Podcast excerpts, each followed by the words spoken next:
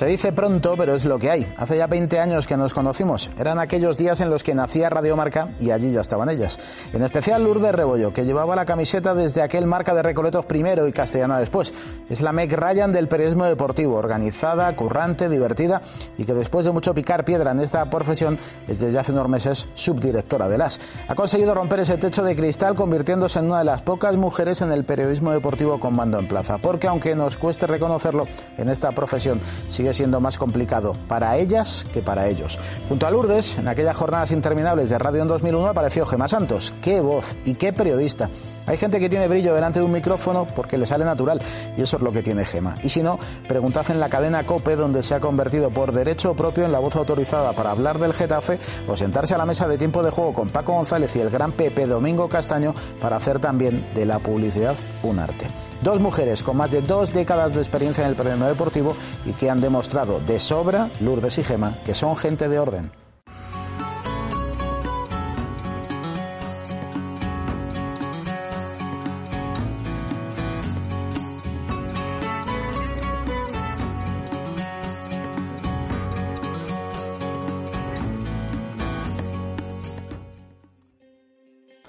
Vamos a hacer una cosa, que es para no sentirnos muy mayores y no decir, no, pues es que yo llevo 30 años en la profesión, va, retrocedamos 20, ya está, porque es además un poco donde coincidimos los tres, ¿no? Y es como un número muy redondo.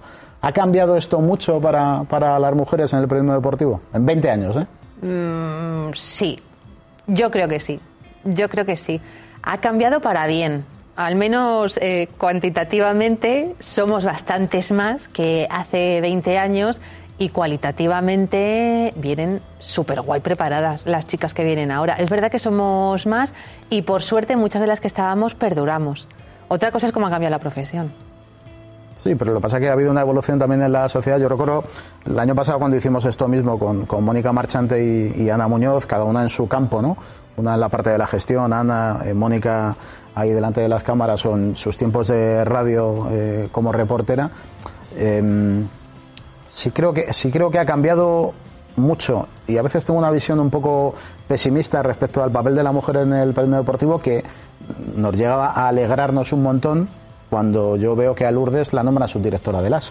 Entonces, no sé, a lo mejor no, no, hemos cambiado tanto, no hemos avanzado tanto. Si yo me llevo ese alegrón, me lo llevo porque eres tú, pero luego aparte... Eh, por... Yo no soy pesimista, todo lo contrario. ¿Sí? Yo creo que la sociedad afortunadamente ha evolucionado en todos los sectores profesionales, en unos más que en otros, evidentemente, en el nuestro quizás más despacio, pero el, el liderazgo femenino es una realidad, ya nadie lo discute. Entonces, es verdad lo que decía Gema, ahora somos, somos más, ¿no? Desde hace 20 años somos más. Eh, hay más mujeres en la casilla de salida y por lo tanto, por lógica evolución de sus carreras, unas llegarán más arriba que otras, pero como pasa con, como pasa con el hombre. Pero aún no somos soy... pocas. Somos, somos más, pocas. pero aún somos pocas. Eso es cierto. O sea, en todas las redacciones al final siempre hay un componente, o sea, hay un porcentaje menor de mujeres que hombres. Pero sí que cada vez ese porcentaje aumenta. Primero por el interés de ellas, por la formación de ellas y porque al final, pues, pues si te gusta este mundo y te apasiona, pues, pues estás ahí, ¿no? Y al final yo creo que, que lógicamente eh, hay una evolución y afortunadamente yo creo que va a ir para bien. Yo no comparto eso, ese pesimismo. No sé, a lo mejor es que me estoy haciendo mayor, ¿eh?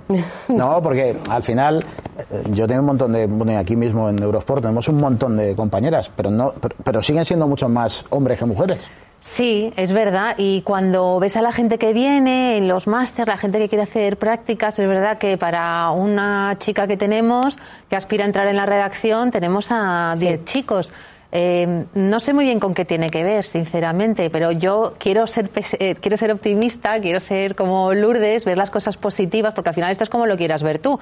Eh, lo puedes ver de una manera optimista o lo puedes ver todo negativo. Prefiero verlo que las chicas que vienen ahora nos van a aportar tanto como nosotras aportamos hace 20 años quiero decir, la ilusión que nosotras teníamos y las aptitudes y el gusto por esta profesión y el deporte, bueno, yo creo que poco a poco van llenando las redacciones, poco a poco. Es verdad que nos va a costar más, pero yo creo que poco a poco se va viendo cada vez a más chicas. ¿Tú, y cómo, no por ser ¿tú cómo empezaste en la radio, en Radio Marca? Yo empecé en Radio Marca con toda mi cara, eh, con toda mi cara. Yo empecé haciendo radio a los 18 años. Aquí donde me veis yo quería ser corresponsal de guerra, como Arturo Pérez Reverte pero me di cuenta de que quizá el peligro no era lo mío. Eh, a los 18 años me dijeron que podía empezar a hacer prácticas en radio, en Radio Las Águilas, es la radio de un mercado de un barrio de Madrid. Y yo dije, ah, bueno, pues yo, prácticas, prácticas, lo que sea, lo que sea, prácticas, prácticas. Y me fui a hacer prácticas y me puse delante del micrófono un programa de música de los 60 y los 70 y dije, uy, esto de la radio a mí me mola mucho, pero mucho, mucho. Y entonces ya descubrí mi vocación a los 18 años. Y ahí empecé a hacer prácticas en todos los sitios donde me dejaban. en Radio Las Águilas, donde empezó Matallanas, y Miguelito, ahí es nada, en esa radio de mercado. Cantera, cantera. Ya ves, en Radio Libertad y en Radio Intercontinental. Y entonces yo me metí de becaria en Diario Médico para ganar un dinerito. Y eso pertenecía al grupo Recoletos. Yo estaba en la planta baja, en la segunda planta estaba el Diario Marca. Y de repente en una fiesta me entero, una fiesta, qué poco profesional, me llega el rumor de que van a crear una radio en Marca. Y entonces yo subí mis dos plantas con una cinta de cassette y pregunté, hola, ¿vais a crear una radio, verdad? Sí, Carlos González me recibió. Digo, ¿esto quién lo va a llevar? Roberto Palomar. Digo, pues quiero que me escuche, porque yo quiero hacer radio y a mí me encanta y quiero que me escuche, quiero que me escuche. Y me escuchó y me dijo, Palomar, te quiero con nosotros. Y así empecé en Radio Marca. Iba a decir, fíjate, somos antiguos que subiste una cinta de cassette. Una cinta de cassette muy qué, fuerte. Qué feo eso, ¿eh? no, pero muy, ¿ves? Otra vez, vamos a mirar lo positivo. Qué romántico, qué bonito, una cinta de cassette. Es así. ¿Y tú cómo empezaste en Marca? Pues yo empecé en marca porque mandé el currículum para las becas de verano un año, eh, no me aceptaron y entonces volví a mandarlo el siguiente año y, y, ya ahí sí, entonces Amelia me llamó y entonces eh, pues empecé con unas prácticas de verano que empezarían, bueno, no de verano, en marzo empecé con la, con la generación de Matallanas, Juan Macueto, Gema Herrero, y entonces entramos bastantes en ese, en ese momento y al final, pues bueno, pues, pues no sé cómo los fui engañando, que me fui quedando, quedando, quedando hasta que hice 10, 11 años. Y el, bueno, estás un tiempo en marca, eh, luego estás en la, iba a decir en la empresa privada, no, estás en agencias de comunicación y luego llegas a las. Llego a AS. Y ASES, eh, pues junto a marca, Mundo Deportivo, Sport, son los medios deportivos tradicionales. Creo que nunca antes en el staff había llegado tan alto una mujer. Es verdad, es así. por eso te digo que yo no soy tan eh, optimista como tú, o, tengo otra visión, porque al final en, esas, eh, en los staff de los periódicos, pues cuesta ver a mujeres así, es una realidad. Y tú has llegado a ser subdirectora. Ya no cuesta tanto. Yo creo que al final, en, en nuestra redacción, por ejemplo, hay muchas mujeres que trabajan y muchas, algunas de ellas tienen responsabilidades y al final, pues lógicamente hay una evolución en sus carreras que es un poco lo que me ha, me ha podido pasar a mí. O sea, yo a lo mejor, por eso para mí no es tan extraordinario, ¿vale? Yo no lo vivo con ese, quizás con esa perspectiva tuya. Yo para mí la perspectiva que yo, que yo veo y que disfruto en este momento es que eh, la empresa hace una apuesta por el talento interno o por, por la gente que está dentro y, bueno, pues que considero que viven unas capacidades interesantes para desarrollar esa posición, independientemente de que sea mujer u hombre. Eso es lo con lo que me quedo. Yo y creo que es la realidad, además. Yo te digo, con respecto a Lourdes, ella no te lo va a decir, pero es que es una de las personas eh, mejor preparadas, más currantas, más valiosas que yo he conocido en esta profesión. Yo quiero creer que, que, Lourdes esté ahí arriba es por meritocracia pura y dura. Es que creo que te has topado con dos tías que vemos con mucha naturalidad estar en un mundo de hombres y a las que no nos sorprende estar en este mundo. Creo. Claro, es lo que te decía, tú lo vives o, piensas, ¿no? O por lo menos lo transmites así, como que es más especial. Yo no lo veo tan especial. Te lo agradezco mucho, pero... Si yo lo digo, yo lo digo como defecto del periodismo deportivo. o sea, yo lo digo como una de las cosas que, pues llámalo como quieras, eso del techo de cristal que dicen y tal. Es decir, hasta que mm, mm, al final la proporción es mucho mayor de hombres que de mujeres, mm. sobre todo en puestos relevantes en el periodismo deportivo. ¿es pero pero ha, ha pasado en muchos sectores profesionales. Y al final la sociedad está cambiando, los sectores profesionales cambian, están evolucionando y eso, esto ya es una realidad.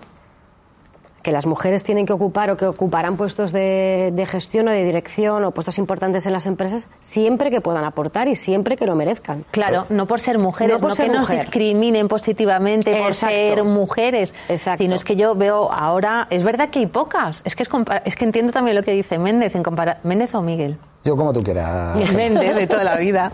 Yo entiendo perfectamente que somos muy pocas. Claro, el año pasado tuviste aquí a Ana Muñoz y Ana Muñoz era un oasis. Ya. En un mundo este del deporte, de es que no, no sé cuántas dirigentes hay. Hay, hay, muy pocas mujeres, o ahora en la federación que está Marisa, una mujer de, de poder, una mujer con una trayectoria increíble. Es verdad que son pocas, que somos pocas todavía. ¿El problema es el fútbol? No, el problema es, decir, la sociedad. no, no, no. Fútbol como problema, a ver, encaja eso. No, no, no, porque al final el 90%, el 80% de eh, tu trabajo va enfocado al fútbol. En el de Gema, mm, igual, Sí, bueno, compartido con las 100%, locuciones comerciales. El 100% porque además es la responsable de información de un equipo de primera división. Eh, pero al final nosotros consumimos, este es un pequeño oasis, el de Eurosport, pero en los medios generalistas no te queda más remedio en un país como este que hablar mucho de fútbol. Mm. Y al final el, el- el acceso de la mujer al mundo del fútbol, lo estamos comprobando en los últimos años, va cada vez es más fuerte. Pero ha costado mucho, por eso digo. Sí. Pero sin embargo, no en otros deportes. ¿Sabes? En otros deportes es como más normal. Pero depende, o sea, no sé si te estás refiriendo a la, a la presencia de la mujer en las instituciones deportivas, que eso es distinto. No, en, en- en lo o en los vinculado, medios en lo vinculado a los medios, eso es. Bueno, nosotros, por ejemplo, tenemos en las gente, gente Mm. mujeres que están trabajando también en otros deportes y también trabajan para fútbol. O sea, quiero decir que yo creo que, no lo sé, quizás es algo que llevas innato. Yo toda la vida me ha encantado el deporte y me ha encantado el fútbol. Yo narraba con mis hermanos los partidos jugando a las chapas. Era yo la que narraba. Y ellos eran los que, bueno, pues ellos salían a jugar al fútbol. Yo no he jugado al fútbol en mi vida. ¿Y? ¿Y qué pasa? Pero me gusta, me encanta. Bueno, pues como a otras mujeres les puede gustar, yo qué sé, la voz o cualquier otro, otra cosa. A mí eso no me gusta, no me gusta cocinar. Ni me gusta ni lo entiendo. En cambio, me, me encanta el deporte, pero porque para mí el deporte es emoción. Y a mí me gusta mucho la emoción. Y como tú dices muchas veces, el deporte es la- lo más importante de las cosas menos, Menos importantes. importantes. Y ya está. Y con eso se define perfectamente lo que es el deporte para mí y supongo que para muchas mujeres y por eso acceden, porque les encanta y lo, y lo viven con una pa- con pasión. O- Os hago, os hago la última, que tenga que ver con eso, y luego ya hablamos de la profesión en general. Eh, en algún momento os habéis hecho, bueno, vosotras dos es que tenéis mucha personalidad, pero eh, ¿os habéis sentido incómodas en, en algún momento? Sí, sí, sí. En algún momento sí, pero eh, como en la vida, quiero decir, han pasado cosas en el trabajo que por desgracia, es que antes hacías la pregunta de si es culpa del fútbol, si es solamente cosa del fútbol y no. Yo te digo que la respuesta es cosa de la sociedad y por desgracia es un problema de educación. Mientras las cosas no cambien en cuanto a educación seguirá habiendo machismo. Machismo para mí es sinónimo de ignorancia. Entonces, como para mí es cosa de la sociedad, lo podemos extrapolar al mundo del fútbol. Claro que ha habido cosas que me han molestado, ha habido comentarios por ser mujer que seguramente eh, un compañero pues no los hubiera sufrido. Pero es que en la vida pasa igual, es que en la vida pasa lo mismo. No me refiero ahora a los comentarios de la piel fina, que todo se saca de quicio, que tal. Hubo hace poco un compañero en la redacción como, ay churri, churri mi apodo para quien no lo sepa.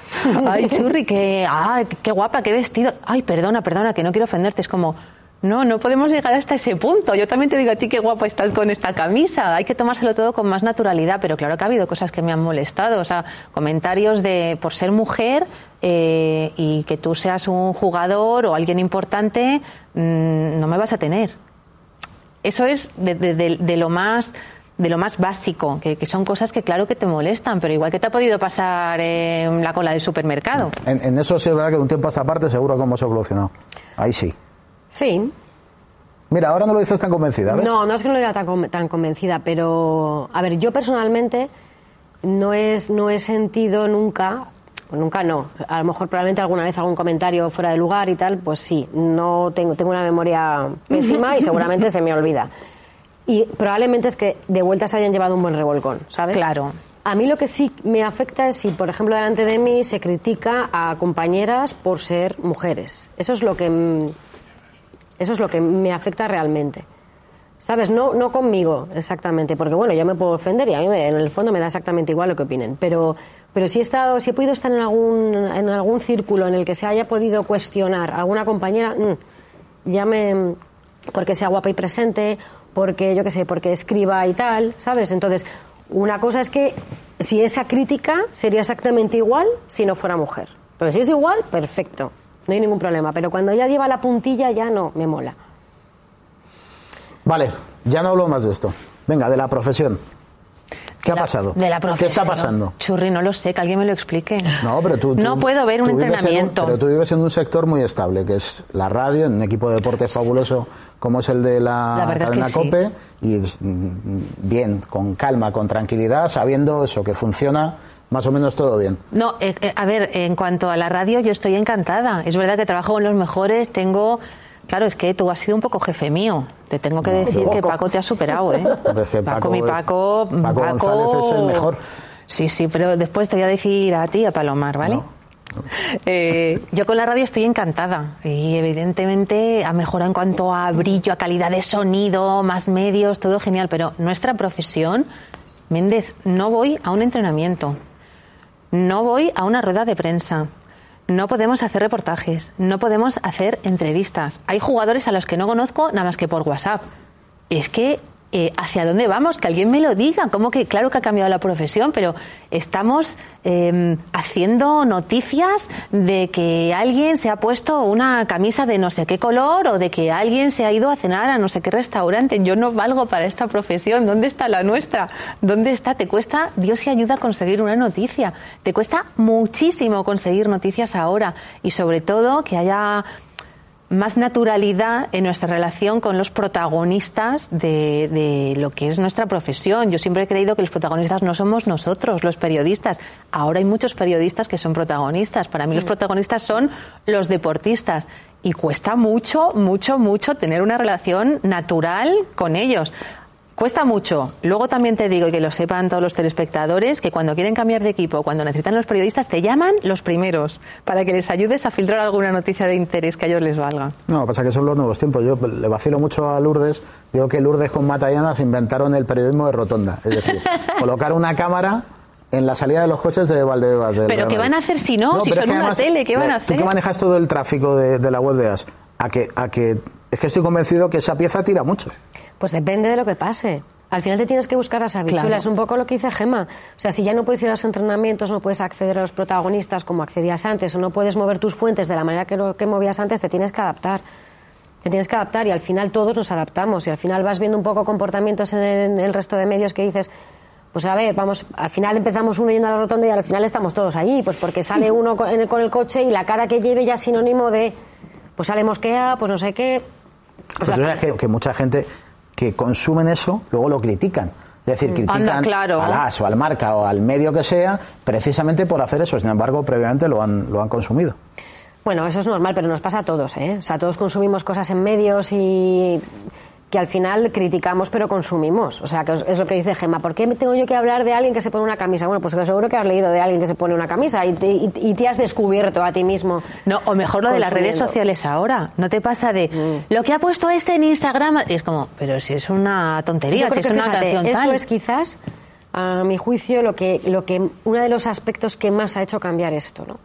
Y eso es lo que ha perjudicado, porque al final es la inmediatez, eh, la poca reflexión. Eh, antes, al final, tú tenías que, hablar con tus fuentes y confirmar las cosas. Ahora, a la en plancha, ¿sabes? Y que yo también lo he hecho, ¿eh? O sea, yo también lo he hecho, pues porque al final resulta que si no estás rápido, no trincas, no sé qué. O sea, que eso es un poco lo que. Esos ritmos son los que nos han hecho cambiar. Y el consumo ha cambiado, la audiencia ha cambiado. O sea, no es lo mismo nosotros hace 20 años que ahora nosotros mismos hemos cambiado nuestra forma de consumir las cosas, aunque realmente también nos gusta un poco el consumo tradicional, ¿no? Y al final yo creo que nuestra misión es un poco educar o ayudar un poco a, que la audiencia al final tenga, pueda disfrutar de un contenido de valor y un contenido bueno. Es verdad que ellos van a demandar el contenido rápido, el no sé qué tal, pero al final la gente tiende a querer profundizar un poco. Y yo creo que esa es un poco también nuestra labor. Tenemos que saber equilibrar, pues eso, pues, pues, pues un tipo de contenido y otro contenido, ¿no? por eso yo creo que la radio a lo mejor es como es un poco más estable. que la tele, el, problema de la prensa escrita es que está en una situación muy delicada y hasta por una propia ley natural acabará, no digo sucumbiendo, pero tiene que sufrir una transformación total y, digamos que le ha suplido la parte digital. Pero la radio es como mucho más tradicional. Sí, eh, la radio. Es verdad que de repente la tertulia ya es el tertulión. Sí. Es decir, en vez de cuatro ya son nueve que, yo a veces digo, o sea, qué difícil es dar juego a todos y que nadie se pise y tal. Pero lo hace guay. Pero, la, radio, la radio ha conseguido eso ser más tradicional. Sí, bueno, y también adaptarnos a los nuevos medios, adaptarnos a los podcasts y adaptarnos a que te escuchen desde el móvil, es que era renovarse o morir. Pero te digo, yo como periodista y, como periodista de radio, a mí me han levantado noticias eh, gente que no es periodista en Twitter. Yo por lo que decía Lourdes de de querer mm, a ver, a mí nunca me ha valido una fuente sola, claro, como a cualquier periodista, pues tienes que contrastarlo, ¿no? Y en el momento de contrastarlo, esperando que te lo contrasten, de repente te cita no sé qué medio en Twitter, este ha dicho que no sé qué, no sé cuántos, era la noticia detrás de la que estabas tú y te la han levantado. Por mucho que yo sea radio y yo sea inmediatez, que es verdad que yo soy radio y tengo la suerte de tener boletines y tengo la suerte de tener una web, me han llegado a levantar noticias, Méndez, en estos tiempos por querer yo requete hiper mega comprobarlas con mis fuentes y me la han levantado. No, es que los tiempos aquellos de una portada de marca, una portada de as, que marque la agenda del día, la noche. eso ya, nada. Lourdes, me da a mí que... Bueno, pero tienes otras, tienes otras cosas para hacerlo. ¿Sabes? Ahora, bueno, pues ahora una portada, igual como dices tú, no te marca tanto la agenda del día porque al final es la portada de mañana y desde las 12 de la mañana que planteas el tema de mañana, imagínate todo lo que queda de día, ¿no? Pero, pero al final, bueno, pues, pues las web al final son las que van condicionando. Decía Gema, la radio es inmediatez, pero es que, pero es que las webs son inmediatez. O sea, en el momento. Entonces, ahí en esa demanda de la rapidez y de la velocidad es donde tienes que buscar el hueco bueno. O sea, tienes que subirte a ese carro, pero sin abandonar el otro carro, ¿no? El de calidad, el de tal. Y ese equilibrio a veces es, es complicado de lograr, pero yo creo que se puede conseguir. Y de hecho, hombre, yo como entiendo que soy optimista por naturaleza, igual que antes, ¿no? Al final, eso sinceramente, toda esta velocidad de cambio nos obliga a reinventarte continuamente, a descubrir, a innovar. Y, no, y creo que es lo más positivo que hay, porque si no, nos acomodamos, nos sentamos, hacemos toda la vida lo mismo. O sea, ella no hace la radio, Gemma no hace la radio como la hacía hace 20 años, probablemente, ¿no? Y eso la ha mantenido viva, ¿vale? Ama su profesión, había muchas cosas antes que, que le encantaban y le apasionaban, pero estoy segura que ahora mismo encuentra también esas cosas. Sí, es muy vocacional. Esta profesión yo creo y espero que, que, para los que vengan es que tiene que ser vocacional. Es que si no, no hay manera. Es que si no, no, te sales. No si la sensación, es verdad que yo ahora lo vivo de una manera mucho más tranquilo porque Messi, Cristiano, Bartomeu, el Madrid, el Atlético, el Cholo no marcan mi vida y durante un montón de años. No marcan tu día a día. durante muchos años marcaron, no, mi día a día no, marcaron mi vida durante porque al final tu vida está condicionada porque tienes que estar pendiente porque yo recuerdo madrugaba mucho y sin embargo no podía irme a dormir sin saber qué había pasado en la Champions o escuchar la rueda de prensa después. Y ya si había habido un lío imagínate cómo iba a empezar yo a la mañana siguiente pronto si no tenía claro lo que había pasado. Y al final ya entraba en un bucle de bueno voy a escuchar voy a escuchar al de la Morena de turno o a la Cope de turno, voy a ver un poco, porque yo por la mañana tenía que hacer lo mismo y tenía que tener pues cuanto más argumentos mejor. Con lo cual digo que condicionaba mi vida. Pero es que es así, es decir... Es, que a ver, uno es, imposible desconectar, es imposible desconectar. Es que uno es periodista 24 horas. Es, imposible. es como el que es médico. ¿no? que ahora además se, habla mucho de esta profesión. Es que a las 5 de la tarde no cuelgas la bata y dejas de ser médico, macho. O sea, no. O sea, que es una cosa que nace. Yo creo que hay profesiones muy vocacionales que tienes que sentirlas, vivirlas con mucha pasión. Pero esta, pregunta va a quedar un poco de pureta, un poco de tarras, pero, pero no detectáis que la gente que viene, hay gente que viene que viene con mucha ilusión. Totalmente. Pero no detectas que hay gente que viene que lo que quiere es figurar, que lo que quiere es salir en la tele, hablar por la radio, pero pero un poco por, por...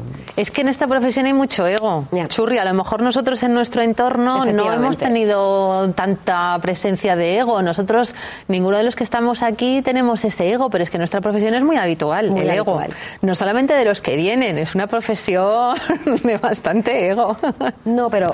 De postureo, de eso, ¿no? Que dicen también. El ego es una parte principal, pero luego yo creo que también a veces detecto falta de hambre. ¿Sabes lo que te digo? En la gente joven, o sea, la gente que empieza o la gente que, que llega a las redacciones, esas ganas de comerse el mundo, de tal. O sea, y eso tú lo ves, esa actitud se ve desde el minuto uno en una persona. O sea, según entra en la redacción, el primer día está un poco achantado y luego otra cosa es ir de trepa, que tampoco me gusta, ¿eh?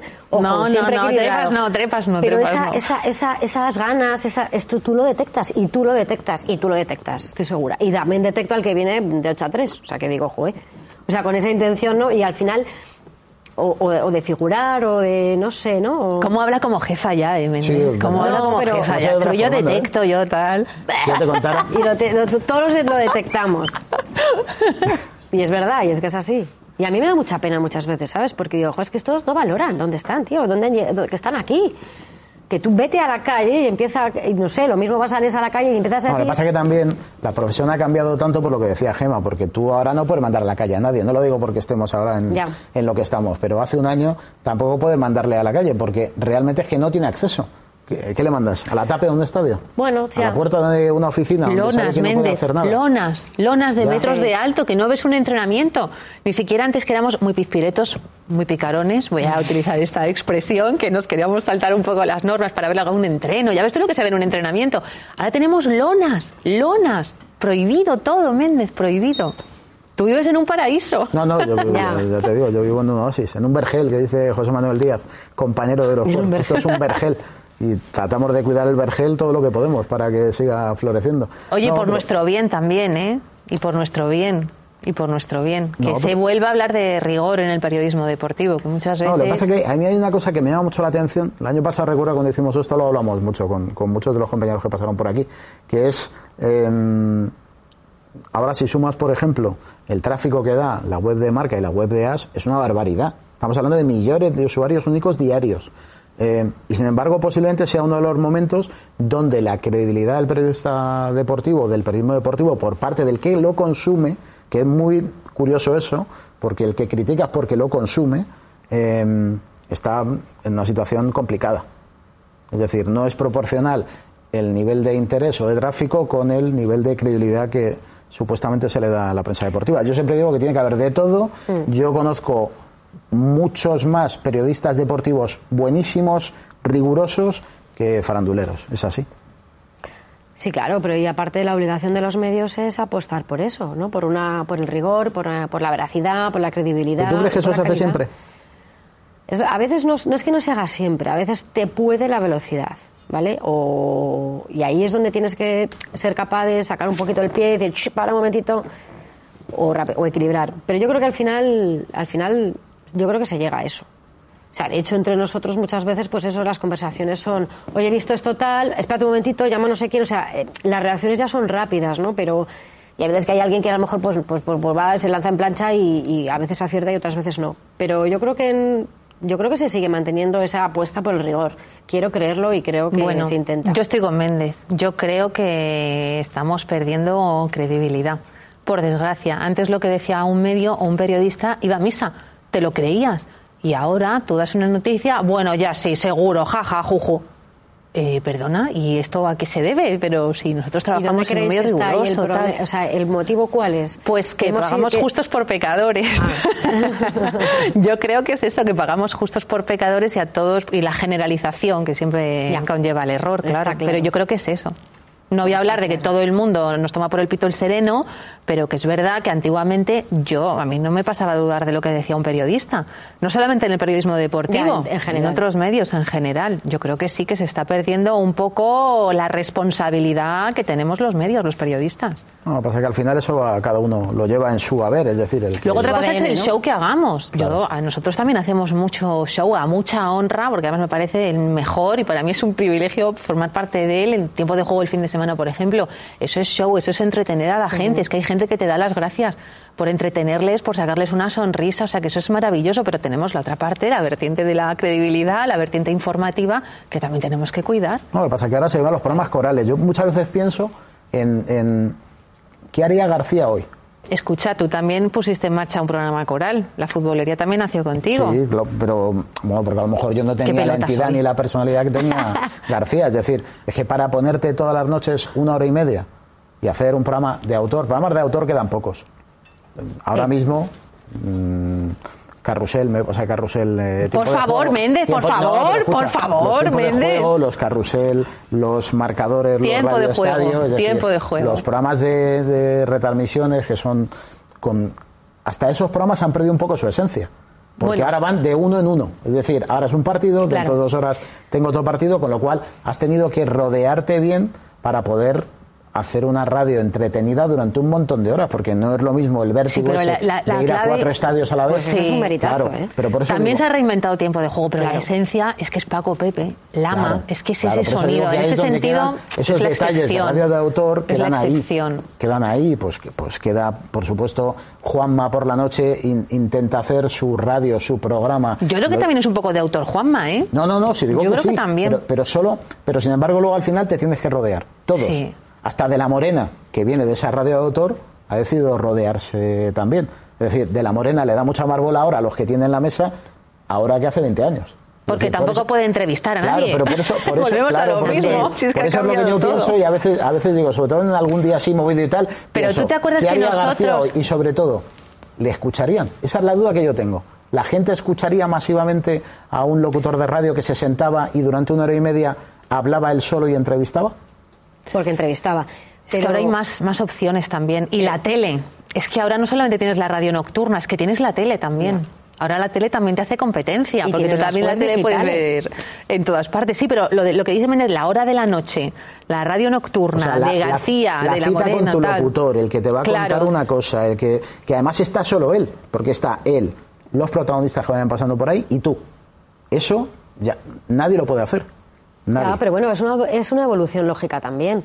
Ahora mismo tienes, o sea, la oferta de contenido es brutal. Antes no había esa oferta de contenido. Y esa radio nocturna ahora no la escuchan solo por la noche, es que tú no sabes la cantidad de pinchazos, Sí, sí, sí. se dice Sí. así, pinchazos, descargas, que hay en el podcast. Claro. Es que es brutal la cantidad de gente que escucha el programa nocturno al día siguiente. Entonces, mi reflexión es que no podemos pretender o anhelar lo que se hacía hace 20 años porque, Obvio. porque, porque si lo haces ahora te comes un colín. Ya, también ¿O es no? verdad. Pues Porque no lo sé, que a lo mejor que es una terminaba el entrenamiento del Madrid en Radio Marca y, y podías tú entrevistar a quien fuera, a, a Sergio Ramos, yo creo. Terminaba el entrenamiento y siempre podías entrevistar a alguien del Real Madrid. Tú Imagínate ahora, pero es que hay veces que no puedes entrevistar a nadie en toda una temporada. Sí, pero al final. Este silencio no me ha gustado, ¿eh? No, porque nota que no me apoyáis. Porque estábamos todos pensando, pero al final, bueno, pues te, te lleva a que las circunstancias obligan y, y tienes que generar el contenido de otra manera. Te tienes que adaptar. Básicamente. Muy bien, pues nada, llevamos eh, media hora larga, así que os agradezco mucho que hayáis venido. Eh, ¿Tienes muchas reuniones ahora? Unas Sí, ¿no? cuantas.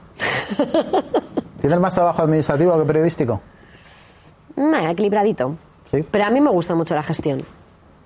Me gusta mucho la Y gestión. se le da pero- muy bien. Pero lo bueno es que vivo pegada a la información, que si no, eso no podría vivir. Hombre, porque vivimos de la información en el Bueno, ya, si no ya me pues por eso digo, pero dices, estás en, a lo mejor ya en posiciones de gestión y ya estás más alejado de lo que es el, el día a día, ¿no? Pero que al final ese día a día es del que te tienes que nutrir para... Y de vez en cuando ves un partido y ves así un poco de lío y tal, y dices, uff, no quiero lío, que luego es todo un follón. ¿Eh? Sí, a veces dices, joder, Que sea una cosa tranquila, ¿no? Que El otro día, el que miércoles pasado, eh, ¿no? que, acierte, que acierte el bar, eh, que, que El gane- miércoles que- pasado, que, que- madre que mía. este equipo gane el partido de, la Champions y así no, no tenemos follón y me voy Claro, pronto a casa o no. claro, o sea, a veces... A veces ¿Ves cómo eso, eh, decías Nah, tú, pero- que periodista, cuando yo decía que a mí me, me condicionaba mi vida, Claro que es era condiciona. tal cual. Bueno, y ahora también te condiciona. Claro que Evidentemente, el día condiciona. se te puede hacer muy largo o normal. No, las vacaciones. No te puedes coger estas vacaciones porque hay Eurocopa. O no te Claro. puedes coger este fin. Bueno, en mi caso es que trabajo todos los fines de semana, que también condiciona en ese sentido. No te puedes coger este viaje tal porque juega eh, este equipo que haces en la Europa League. O no te puede. Sí, claro, es que te condiciona todo. Te condiciona, pero a la vez tú estás encantado de que sea así, porque es tu pasión y es tu vocación. Entonces, pues tú ya sabes que cuando el año que el verano que hay Eurocopa, pues no te vas a ir de vacaciones en junio. O sea, Es obvio. no sé si- O el día de la final de la Champions, pues si te han colocado una boda, pues, pues- pues ya verás, ya estamos. ¿Cuántas, ¿Cuántas bodas os habéis perdido en fines de semana? ¿Eventos? Bueno, vamos. Eventos, Eventos, idea. viajes, bodas, pues es que ni sé contabilizarlas. Muchísimos viajes y quedadas, quedadas, y cenas. quedadas, quedadas, cenas, Sí, tal. sí, sí, sí. Voy- ahora cuando acabe voy para allá. Que voy para allá, una hora, dos horas, tres horas, destrozada, ya no puedo con mi vida. Ya... Ah, pero bueno. Y al final dices, pues Sí, sí, sí, te pierdes muchas Te cosas, pierdes muchas claro. cosas. Te pierdes muchísimas Yo recuerdo una vez cuando vi- fui a recoger a mi hijo al colegio, cuando era pequeñito, porque ese día libraba. Y entonces él no sabía que iba a recogerlo, ¿no? Y entonces le fui a buscar y tal, y él, y él encantado. Y me dice, jo mamá, pareces una madre normal. Ay, Ahora, le- ahora estará encantado de haberme perdido de vista, pero esas cosas... sí, un poco duras. O como cuando mi niña odiaba el fútbol. Fútbol, no, no, no, Getafe, no, fútbol, no, fútbol, no, no, no, no, no, no, porque no entendía que mi mamá se fuera. Claro, no, no. Ahora ya, bueno, ahora ya es un poco mayor, pero no, no, claro, claro que te pierdes cosas. Te Pues cambia nada. todo, también te digo, ¿eh? eso sí que te lo cambia, lo de ser madre. ya. Eso, eh, esa etapa la recordáis cómo? El, el momento de- Difícil. del embarazo, de los Muy primeros, difícil. de la vuelta, por ejemplo. Yo entiendo que tiene que ser durísimo, lo Muy digo de verdad. ¿eh? difícil, muy difícil, muy dura y hay gente que te ayuda y que te lo pone fácil y gente que no. Y eso sí que, y eso ya no sé si tiene que ver con, con el tema mujer, no tal, pero complicado. Yo en ese sentido tengo la mucho. suerte, de verdad que antes he dicho que Paco es el mejor jefe del universo porque antepone la felicidad de, de los que estamos rodeándole eh, a cualquier otra cosa. O sea, es que yo ahí no tengo ninguna queja, de verdad en ese sentido me han permitido conciliar, han entendido todo, pero te cambia absolutamente la vida. O sea, si yo no hubiera tenido la ayuda que he tenido por parte de, de Paco, por ejemplo, bueno, personalizo en él, también por parte de los compañeros, si no hubiera tenido esta ayuda, se hubiera sido muchísimo más difícil. Pero bueno, hubiera sido casi imposible. Y lo del embarazo churri, pues, pues no me acuerdo bien, porque es que fue todo muy rápido. O sea, yo de repente es como, uy, esto, ay, cómo crece tal, no sé qué, tal. Bueno, tal. es que yo me acuerdo de subir las escaleras del Calderón. Claro, yo es que no era consciente de lo que tenía dentro. Yo no era consciente. Con siete- escaleras, ¿eh? Pero escucha, con siete meses que me decía Jacinto, que ¿os acordáis de Sí. Jacinto? Eh, Pero ¿dónde vas? Digo, pues arriba, ¿a dónde voy a ir? Yo con el bombo que ahora lo pienso, digo, pero yo estaba mal de la cabeza, subirme cuatro mil millones de escalones hasta allá arriba, bueno, o sea, además me acuerdo que hubo encima en el calderón, yo embarazada, no sé qué, qué ultras de otro equipo llegaron montando ahí unas movidas y yo venga abajo y pero tú dónde vas y yo no claro es verdad no no con la tripa nota o sea yo se lo recuerdo como muy rápido todo yo no me acuerdo muy bien del embarazo todo muy rápido todo muy rápido Bueno, Además, pues es que se te pasaría bien, Sí. básicamente. Bueno. Muy bien, pues nada, os agradezco que hayáis venido a estar en vuestra casa, ya lo sabéis. Muchas gracias. Oye, gracias, Gracias, por el reencuentro, gracias a ti, Nada, Churri. me ha hecho gracias mucha por el reencuentro. veros. Estáis muy bien. Y qué glamour, Lour, qué glamour 20 aquí. años después estamos muy bien. Sí, muy ¿verdad? parecidos. No, es que vi el otro día Vosotros una foto. iguales. No, escucha, Lourdes no ha cambiado Nada. Bueno, tú tampoco has cambiado mucho. Porque me tiño. y yo también. Aquí, desde Secreto. Muy bien, muchas gracias por venir, Lourdes. Ana. Gracias. Sí, gracias, Méndez.